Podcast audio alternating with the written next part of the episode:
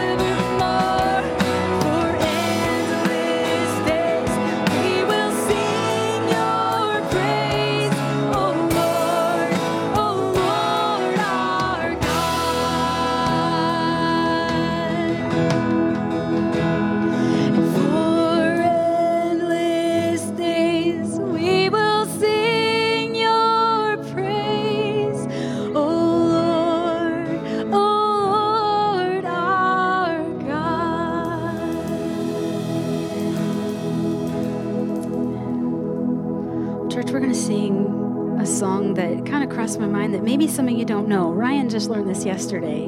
You're killing it, though. You're doing amazing. Um, but, but some of you might remember it, kind of a song of uh, a while back. But I just want to ask you as we as we sing, my heart will sing no other name but Jesus. Maybe we can examine our hearts today and, and ask if maybe we've been singing some other names or some other things. Because you see, when I read my Bible, from front to back, I see a God that wants our sole allegiance to Him. And He wants no other gods, no other idols.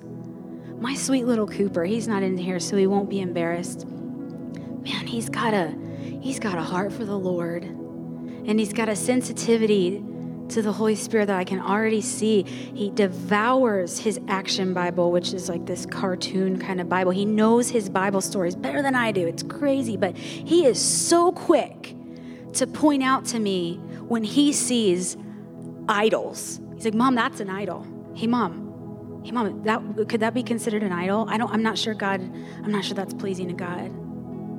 Blows my mind. So I know if, if God is speaking to my precious little 10 year old, is he 10? I don't know. I can't. Oh, is he nine? Oh my gosh. What's it matter? Okay. Anyway, if the Lord can speak to my little nine year old, surely he can speak to us. And may we humble ourselves, church. Humble ourselves to ask the Lord, are we singing another name that's not Jesus? Are there idols in our lives, Lord? Would you show us? Would you help us be humble enough to get on our knees or our faces and confess and say, Lord, I'm sorry.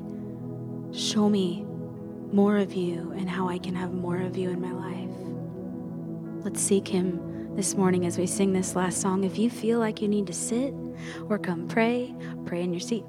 Follow the posture of your heart as we sing this last song. We bow our hearts, we bend our knees. Oh, Spirit, come make us humble. We turn our eyes from evil things. Oh, Lord, we cast down our idols.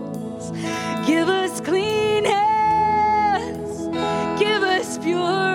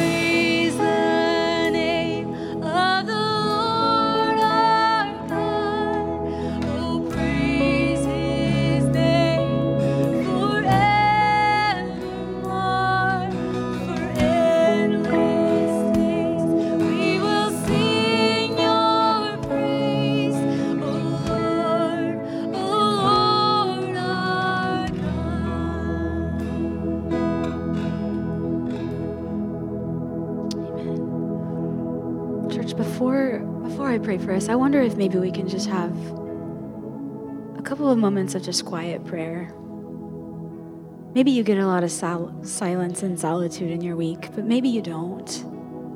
And we kind of just have come and just done kind of one thing after another. And I just wonder if, if as a body we can just just rest in a little bit of quiet this morning. Leanne's gonna keep playing, but let's let's pray to the Lord here and now. You can you can have a seat if you want, or if you'd rather take the posture of standing, that's fine too. Let's have a few moments of quiet, quiet prayer, and then I'll pray for us.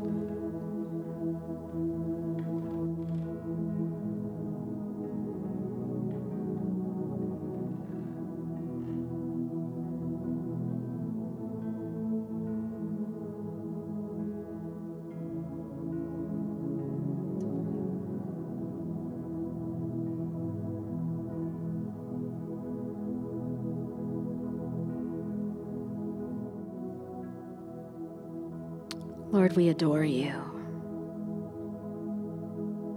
We have worshiped you. We continue to worship you because you are good. We praise you for who you are. We thank you for what you have done for us. We praise you for the blood of Jesus that has made us righteous before you that we can have a right relationship with you, that you would care for us and love us in such a intimate way, God. We praise you and we thank you. And I ask now that uh, in this place you would be with the heavy hearted, those who have come in with burdens. Lord, you know each and every one, and I ask that you would just pour your peace god your peace that is that's indescribable that when we when we sense your peace and we know your peace it just doesn't make sense. It doesn't make sense why we have peace but it's the peace that you promise. Lord i pray that over over the members of our congregation that have entered this place with a heavy heart. Would you be with each and every situation? Lord i pray um, for those who have perhaps come in with with sickness and illness either in their lives or uh, the loved ones and i just i just ask your healing touch to be upon them. Lord i i thank you for the way that you're moving here in this church. God i pray that you would just continue to humble us continue to help us help us have a posture of humility before you lord help us to remember that that we can't do this alone we might think we can, and we might even do it on our own for a while, but Lord, we need you. And we ask that you would just continue to speak to us now through the remainder of this service. We love you, God, and we, we just desperately want our lives to show that. It's in your Son's precious and holy name we pray. Amen. Hello, um, my name is Jessica Walks, and I'm going to talk to you today about evangelism. It's been a couple years now that God has been pulling on my heart and directing me to share the gospel, to pray for people. And it was really scary, I want to tell you. Um, I didn't really run into it. And I know for a lot of you that might sound kind of scary um, to be bold with your faith. But I want to tell you a little of my backstory. I did not grow up in a Christian home, I grew up in a very dysfunctional home with addiction and anger and fighting, and God was a curse word in my house um, from my dad.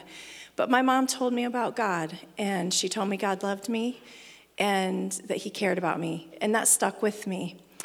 But there was nobody there to teach me who God really was, nobody there to share the gospel, to tell me about Jesus. So, unfortunately, as many people, the lies of the enemy, the lies of the world, the doctrines of the world were very, very much louder to me than the truth of God. So, but God didn't give up. I mean, He did put people in my life that pointed me to Him. And um, by the time I went to college, I had ran away from that. I did not want drugs, alcohol addiction, but I was still running to things of the world. I was still running to money and trying to strive, and it just wasn't getting me anywhere. but God kept pursuing me. And finally, He pulled me out of the darkness. And He gave my husband Jim and I four great kids. And it was our kids who brought us to Jesus because we were complete. We didn't know what we were doing by the time we became parents. And we knew that we needed help. So I do want to encourage you when you see people who are struggling, you see parents who are struggling, invite them to church, invite their kids to VBS. That's how we came to the Lord. And God really did a work on our hearts. And I'm so grateful for that. But I still didn't understand the gospel. And as um, God has been pulling on my heart, I've realized that there's a lot of people who don't fully understand the gospel, and there is a great need that we need to share. So um, I began seeking, and God put people in my life um, to help me share the gospel and to mentor me in that. So it's been really amazing what God has done. I've started going out and praying with some friends, and we talk to people about Jesus, and you would be shocked at how many people just need to be seen, how many people want to be prayed for. We go out in Marysville, and I, people have told us our, their whole life story. They've broken down in the middle of the store, and we've prayed for them, and it has been such a blessing. And I just want to encourage you because God calls us all to go and do this. And we all have a sphere of influence. We all have people that we know who are hurting and lost, and they need to be seen. And it's just, it's wonderful. And each and every one of you has a call in your life. God will equip you. He's given you gifts, He's given you talents, and He will show you what they are as you walk, as you pursue Him. But I do want to invite you. Every Wednesday, my friend and I and a group of people, we go out, and everybody is invited, and we we pray for each other, we pray for other people, and we're just in the community. And as we have been doing this, we realize that um, that there's people we see the same people so I do want to encourage you. And I'm wearing this shirt. This sharing the gospel in, with children is really important. And I am working with LifeWise. You may have heard that on 1049 The River. This is a, um, a organization, a ministry that goes into schools during the school day. The kids have to leave, but they have the option of learning the gospel. So it's amazing, and we it's completely legal, and we've had this this um, right that we didn't know about, and there's so much interest in it. If you are interested, we're having a meeting um, for Fairbanks, but it's also for Marysville um, this Thursday, July 14th, and it's at the Lighthouse Church in Unionville Center. But if you want more, informa- more information, please let me know, and I'd be glad to talk to you. Thank you so much, and God bless you. Jessica, thank you very, very much for that this morning. I needed to hear that in light of what we're going to discuss today. Good morning. Good to be with you. Um, I'm Brian, not Pastor Brian, again. Uh, my understanding is that if you're watching on live stream this morning, that apparently the live stream screen says Pastor Brian Richardson. Not me. Um, my name is Brian Nurick. I'm a member of this church um, and have been for a long, long time. And um, I'm just appreciative of the opportunity to talk and speak with you today. Uh, Pastor Brian's on vacation. Um, how many of you would agree that his family needs a vacation?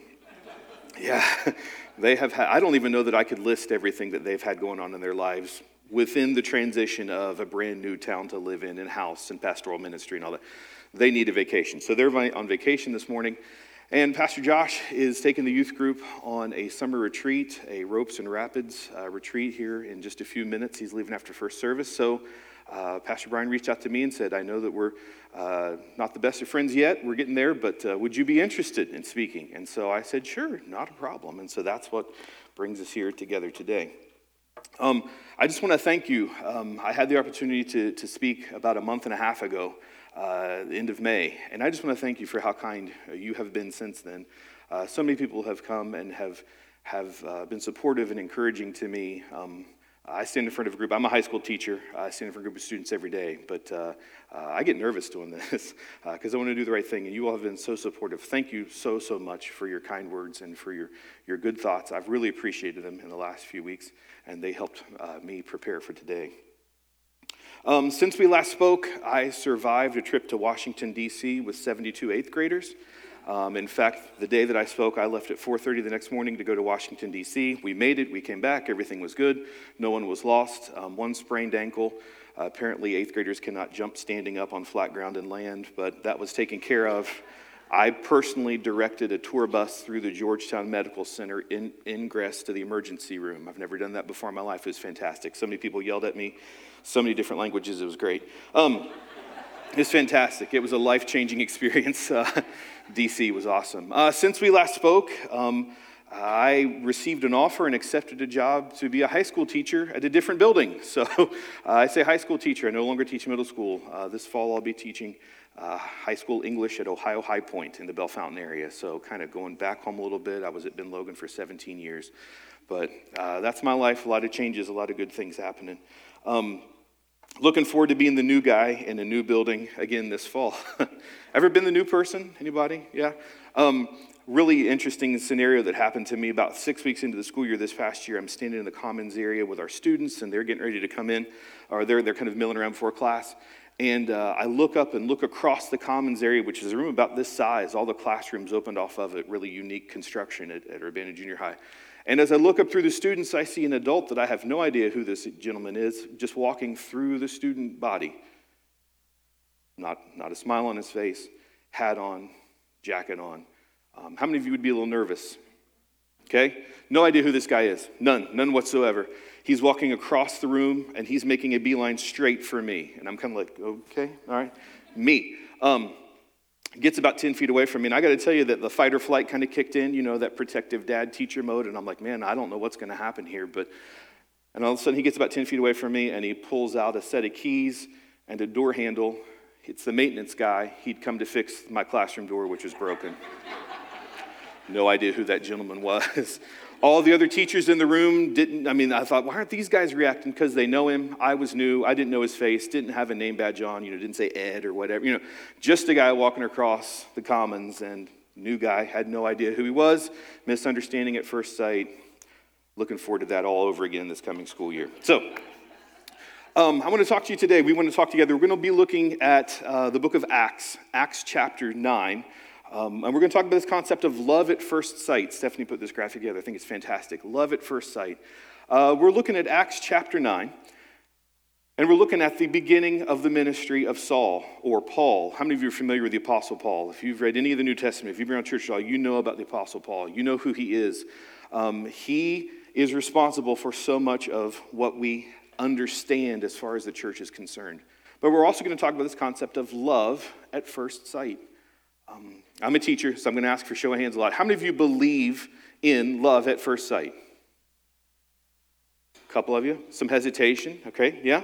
Yeah, I, I, think we have to define this word love in order to understand what it is we're saying. Are we saying uh, attraction at first sight? Infatuation? Um, interest at first sight? Or are we talking about a deep, abiding, eternal commitment the first time you see somebody? I got to tell you, I believe in love at first sight. Um, I have very, very distinctive moments in my life where I knew that I was in love and I knew I was making a commitment that was going to last a long, long time, my lifetime. Um, my wife's in the audience today. I have memory of seeing her for the very first time. Uh, we went to Mount Vernon Nazarene University together. Um, we were both education majors. Uh, didn't end up talking to each other our junior year. She sat in a classroom behind me. I sat in front of her attractive young lady. I thought I'd speak to her. And I thought I was a much, much better looking gentleman than I actually am. And so I remember that I turned and said something snarky to her, fully expecting her to do some sort of, isn't he funny? And I remember that she, she gave as good as I got, put me in my place with a handful of words, and then smiled. and that has been happening for the last 24 years on a daily basis. Etched in my mind is that smile, etched in my mind is that moment and I knew that this person was someone I had never encountered before, and I wanted to encounter more of her. Um, I have etched in my mind the memories of my daughters being born. Um, I will never, ever forget the first time Kennedy was handed to me. Um, I was the first to hold her just because of the procedure Holly had gone through for her to be born. And I remember the nurse handing her to me in this bundle of blankets, and I remember thinking, why isn't she crying? And I remember moving the blankets aside to hold her and look at her, and there's this little beautiful thing just staring up at me like, hey, Dad, what's up? Get some ice cream? You know, I mean, she just has this calm. I, I can't, and I don't want to get that picture of her face out of my mind. I have etched in my mind memories of Jillian for the very first time. Different encounter. Jillian's more vocal than Kennedy is. She was not happy as the nurse cleaned her off, but I got to hold her and help dress her for the first time and speak to her for the first time. And I'll never forget that the first time I spoke out loud to her and said, Hey, it's okay, her cries stopped and she turned her head towards me. And that's a beautiful moment I'll never ever forget. Love at first sight, ladies and gentlemen. I believe in it. I believe in it. But we're going to talk about a little bit more of this today. Um, you're familiar with these words. Uh, in fact, the Apostle Paul wrote these words in 1 Corinthians 13. He says that love is patient. How many know this, these verses? Love is patient, love is kind. It does not envy, it does not boast, it is not proud. Love does not dishonor others, it is not self seeking, it is not easily angered, it keeps no record of wrongs. Love does not delight in evil, but rejoices with the truth. It always protects, always trusts, always hopes, and always perseveres. Love never fails. Where there are prophecies, they will cease. Where there are tongues, they will be stilled. Where there is knowledge, it will pass away. But love never fails. I'd like to talk to you today about the man who wrote those words and was inspired by God uh, to write these words. Um, we know him as the Apostle Paul, but the Bible tells us that he began his ministry with the name Saul. How many of you know that? We say Saul, Paul, and I might accidentally slip and interchange. But he began his life with the name of Saul. In fact, there's a common misconception that when Saul dedicates himself to the Lord, that God changes Saul's name, and that's not actually what happened. The name Saul is the same name as the name Paul. It's just that Saul is the Hebrew version of the Greek Paul. Okay? So they're interchangeable. Will and Bill, I guess, or Nurik and Hillbilly. I mean, you know, either way, okay? Interchangeable. So Saul is Paul and Paul is Saul, and we're going to call him Saul. Saul begins his life and he's born in the city of Tarsus. Um, he is born a Jew, but he's born in a Roman city. So he's born a Jew, but he's also having Roman citizenship. He is a citizen of Rome. Um, he was raised shortly thereafter in Jerusalem. And the Bible tells us that he himself admits to the fact that he studied the Bible and Jewish law under one of the most recognized Jewish rabbis of the day, a man by the name of Gamaliel. According to Jewish custom, you may or may not know this, Saul would have been, uh, uh, began his studies looking at the first five books of the Bible at the age of five or six. Uh, we call those first five books of the Bible the Pentateuch, the f- first five books of the Bible. And at the age of five or six, he would have begun to study these first five books Genesis, Exodus, Leviticus, Numbers, Deuteronomy. The Bible tells us that according to Jewish custom, by the age of 12, he would have had all five books of the Bible, the first five books of the Bible, completely memorized word for word. Anybody lay claim to that? Not me. like to read it, can't say I've memorized it, right? But by the age of 12, he can recite word for word the first five books of the Bible. In fact, the whole, the whole series, every time you see Jesus say in the Bible, it is written, or as you've seen it written, Jesus is literally saying, You know these words because you have them memorized because all Jews had, rep, had, had memorized the first five books of the Bible by the time they were 12 years old. At least that was what they were supposed to have done. At the age of 12, Saul was so good at what he did that he actually got to go on to a further uh, school. He went from what was called Beit Sefer to Beit Midrash. He was, a, a, as an educated Jew, he would have been trained under even more rabbis. He would have studied the prophets, he would have studied Psalms and Proverbs, Isaiah. And so by the age of 16, Saul would have been an extremely educated young man in Jewish law, in the Bible, in the oral tradition. We know that Saul is so good at what he does that he actually become, he becomes kind of, kind of a junior Pharisee, kind of a Pharisee light, if that makes sense at all. Does that work? Um, he begins to work with the Jewish church, with the Pharisees and Sadducees. And he's so good at his studies and he's such an academic mind that they make him a junior member. That eventually, at some point, if things went the way I think Saul wanted them to, he would have progressed to become possibly a chief priest, one of the Pharisees, one of the Sadducees, sitting on the Sanhedrin, making and discussing Jewish law for Jewish people. But the interesting thing about Saul's life is that he's born at a very, very interesting time in history. See, Saul was born, and we're not exactly certain records being what they were, you know, no Google back then. Um, Saul was either born five years before or five years after Jesus' death and resurrection, but he was born in the lifetime of the disciples who had walked and talked with Jesus.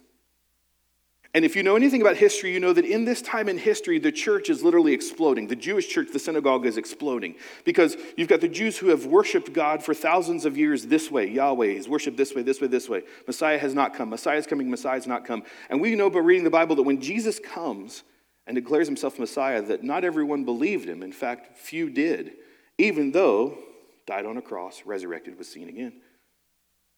And so Saul is being raised in this church tradition where it's talking about the, the, the, the, law and the ancient ways of doing things, while there are people within the Jewish church, within the synagogues, who are becoming what we would call Christians today. They're, they're, they're claiming that Messiah has come, Messiah is here, so we worship Jesus, we worship what they called the way. And there was a schism in the church. The church was divided, the, the synagogue, the Jewish church was divided, Judaism was divided. And the Bible tells us that Saul is so good at what he does academically, and he's so zealous for the Lord and uh, these old ways, and that he is so into what he's supposed to do. The Bible tells us that the Sanhedrin, the Jewish court, they hire Saul to go and hunt down these new believers in Jerusalem.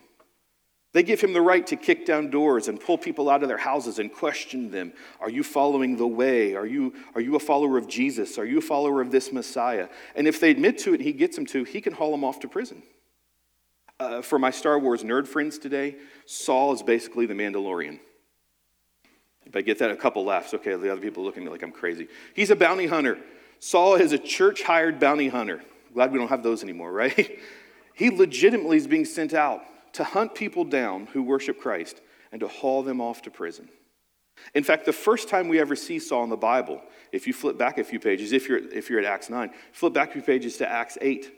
There's a disciple by the name of Stephen who is so filled with the Holy Spirit and filled with the Lord that he gets hauled in front of the Sanhedrin. And as he's proclaiming Christ is Lord to the Jewish court, the Bible says they are so angry they can't even hear him. They take him out and they stone Stephen to death.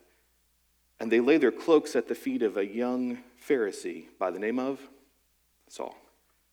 That the very first time we encounter Saul in the Bible, he is witnessing the death of one of Jesus' disciples, and it pleases him, as hard as that is to say. Saul was zealous for this way of living. If you pick up in chapter 9 of Acts, you see that he is so into this idea of hunting these new believers down that he goes to the Sanhedrin and says, You know what? I've pretty much cleaned out Jerusalem. I've scattered these people who are gathering. I've made it so difficult for them to gather and to worship this Jesus, this, this new way, that they have scattered into other cities. And so I need your authority, he says. I want to go into cities around Jerusalem and I want to hunt these people down and I want to haul them back here and put them into Jewish jail.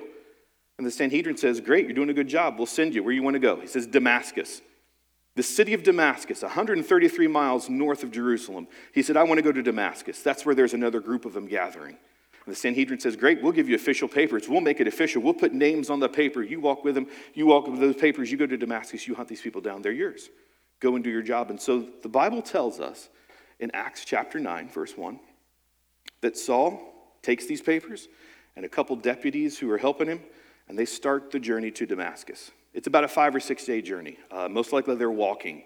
And so they're walking to Damascus. And as they get close to Damascus, and this is the more, probably more familiar part of the story, as they get close, they get within viewing distance of Damascus. They're almost there.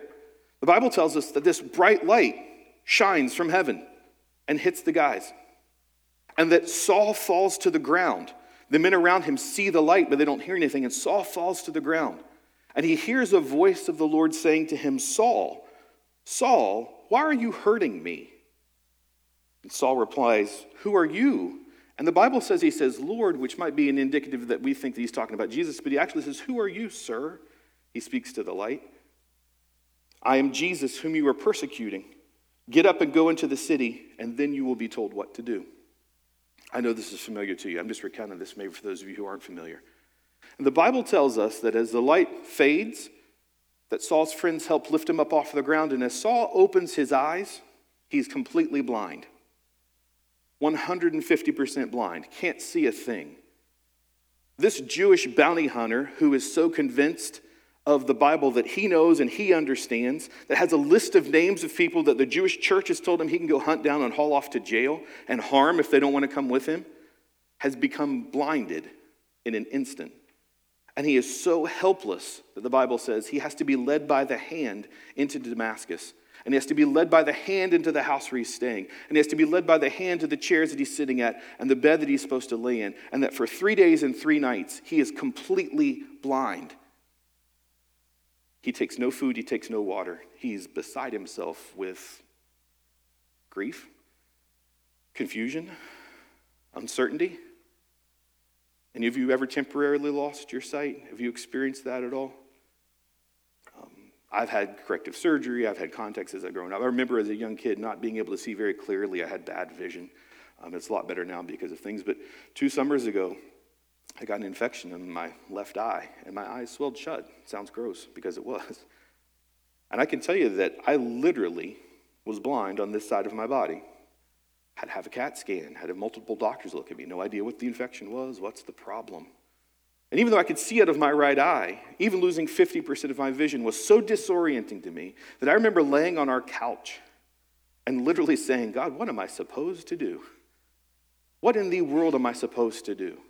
Everything that I operated, the understanding of, the, of my operation, the ability to see had been reduced to 50%, and I was totally beside myself. I can't imagine having both of my eyes totally non functional. As I was reading this story today, um, I was preparing for today, um, I, I, had a curious thought cross my mind, and I think it's something God put in my mind. Uh, let me ask you this question this morning why, why take Saul's vision? Of all the things that Jesus could have done to stop Saul on this road to Damascus to hunt down these believers and hunt down these new Christians, why take his vision? Why not just paralyze him? He can still see, hear, talk, but he just can't move. Why not make him just really weak? Why not take away his ability to speak so that he doesn't have the authority to speak in the name of the Jewish church? We see in the Bible where Zechariah is made mute when he doubts that his wife is going to bear John the Baptist. You guys are familiar with that? that? That God has used various ways to catch people's attention. Why blind Saul? If we keep reading, we understand that as he laid there for three days and three nights, that he did turn to the Lord to pray. That he wasn't just laying there in his own grief and agony and frustration, but that he did rely on the Lord to pray. And we know that because if you look at chapter 9, verses 10 through 16, we see that God speaks to a man living in Damascus by the name of Ananias.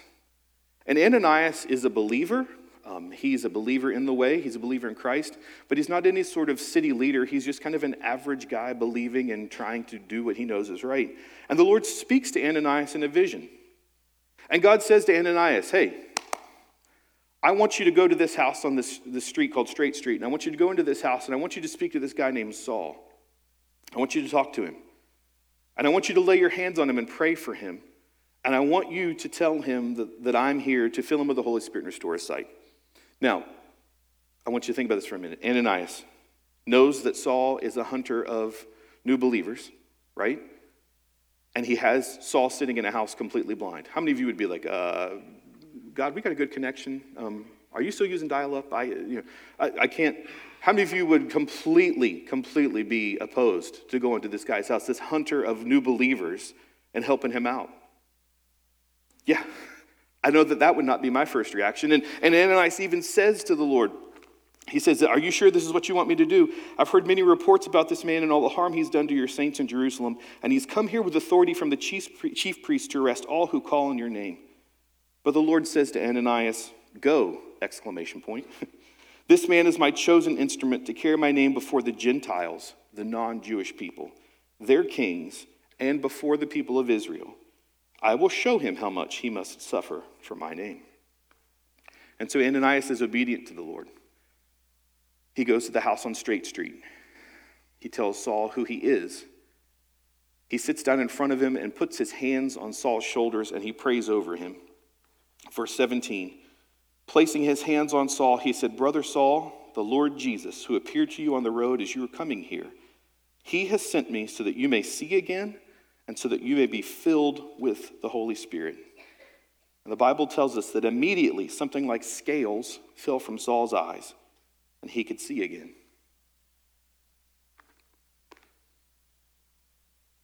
The last face that Saul has seen is the face of Christ on the road to Damascus, telling him to stop persecuting his people. The first face that Saul sees when his vision is restored is the face of Ananias. Think about that for a minute. You're blinded, your life is completely turned upside down. Everything you thought you understood about your entire upbringing and the scriptures that you've studied, the knowledge you've been given, and the authority you've been given has changed. You've become helpless. And the moment that your helplessness is removed, six inches from your face is the smiling face, the loving face, the kind, patient, gentle face of a complete stranger, but one who speaks to you with the authority of God one who speaks to you with the authority of the Holy Spirit, one who speaks promise into your life. I've come so that you would be healed, sight restored, and the Holy Spirit would fill you. Love at first sight. We know that Saul, from this point forward, does amazing things. Did you know that Saul Paul is known to have written at least 14 of the 27 books of the New Testament? Over half the New Testament written by this man who had so much wrong for so long. Do you know that he is credited with traveling at least 10,000 miles on foot to spread the gospel of Jesus to the world? And not just the Jewish world, but the, the non Jewish world, the Gentiles. And that moment began with a face of love saying, Be healed, be filled with the Holy Spirit. Love at first sight. I bet you that Ananias' face is etched in Saul's mind for the rest of his life. I bet you that every single time Saul preaches from this point forward for the rest of his life and he talks about the love of Christ, I mean, read the New Testament, you'll see what he has to say. I bet that the face of Ananias is etched in Saul's mind. He cannot forget this man. He cannot forget this face of kindness. He cannot forget this face of love that he sees because of God, because of God, what God has done with him. If we keep reading, we see that immediately Saul gets up after Ananias speaks to him. And before he ever takes food or drink or anything like that, he's baptized in the name of the Lord. Takes some food, restores his strength. Now, I think a lot of you would think, okay, so God's done something in his life, he goes back to normal. No, he pulls a complete 180 degree turn. Um, the Bible tells us that he actually moves in with the guys he was going to hunt and haul off to prison. Um, the disciples that he was meant to take to prison, he becomes roommates with them. Good call. Um, he lives in Damascus for several days. And we actually read, if you continue to go on, it says that he spent several days with the disciples. He began to preach in the synagogues. He goes to the Jewish churches and he starts speaking in the synagogues that Jesus is the Son of God. All of those who heard him were astonished and asked, Isn't this the man who raised havoc in Jerusalem among those who call on his name? Hasn't he come here to take them as prisoners to the chief priests? Key verse today. Yet Saul grew more and more powerful and baffled the Jews living in Damascus by proving that Jesus is the Christ. So, what's our takeaway from this today? I don't know that any of us are able to commit to 10,000 miles of walking in the name of the Lord. Anybody? Takers? No? Okay. What's our takeaway here? I think there's three things that I get from this story, that I get from this example, that I get from what the Lord is saying to us or trying to say to us through these verses. And the first thing is this um, you and I live in a very, very, very confused, angry, frustrated, distrustful world. And I know that we do our very best to live our lives for Christ and that every day we, we, we dedicate ourselves to the Lord, but we live in a world that is not very trustful. Um, reference my story about the maintenance guy walking across the commons at the school that I worked at. I think far too often in trying to be like Christ, but also living in this distrustful world, that we set up barriers and we set up fences in our mind, and we're trying to be careful and we're uncertain, and, and we become confused and disillusioned by what we think we know by what we think we understand about what God wants for us. And if we don't keep checking in with God, and if we don't keep speaking to Him, we can literally start viewing people, first impressions of others, without the filter of love over our eyes. Does that make any sense? I think we can turn into Saul 1.0, thinking we've got it right, thinking we're doing the right thing, thinking we have the knowledge, but it hasn't applied itself to our hearts. And it's as simple as how angry do you get when somebody cuts you off in traffic? Drove to Chillicothe and back yesterday. Tried to change lanes at one point. I even have the fun little camera on the, you know, the screen, and I'm changing lanes. Thought I could get in, and the guy pulled up around me and looked in the looked in the side of mirror and went, like, "Watch where you're going." My reaction internally was not one of "God be with you," you know. I didn't say anything. I didn't gesture, but I can tell you for the next three minutes, you know, I was like, "Where does he get all?" You know, wasn't love. You ever been walking through Walmart and you hear a commotion and you get worried or scared because you have no idea what it is? It's the world we live in. We're on guard all the time. We're in protect mode all the time. And there's, there's nothing wrong with kind of being aware of where we are, but what if we were checking in with the Holy Spirit on how to gauge our reactions to those things? What if we were relying on Him to speak to us and tell us how to react, how to think, how to interpret? I can tell you, to my shame, that I didn't check in with the Holy Spirit yesterday when that guy pulled around and motioned to me. Should have. Secondly, what if you have been called to be the Saul Paul in the world you live in? So, the way you interpret people is one thing. What you've been called to do and the interpretations you're called to take into your world is another. Me included. I say you, I, need, I mean me. What if we're meant to be the ones that are supposed to step across and to speak with love and to act with love and to proclaim the truth? Did you hear what Jessica had to say this morning? Did you hear her testimony? How her upbringing was one way, but the Lord spoke to her and changed. And so now she's stepping out and she's speaking and she's doing uncomfortable things, but she's doing things that are necessary because the Lord's asking her to, because there's a world that desperately needs to know about Jesus. What if you are called to be the Saul Paul in the work that you do to that neighbor whose dog barks at two o'clock in the morning, to the kids that you interact with in class, at school. I don't think it's a what if, I think it's a you have been. And so we're meant to be those who go and carry the word of God. But I think the most important thing that I take away from this today what if we've been called to be an Ananias to us Saul? What if we've been called to be the ones to listen to what God says to us and to go and to pray over and put our hands on someone who's going to go in other areas and do other things? Ananias was a nobody in the church.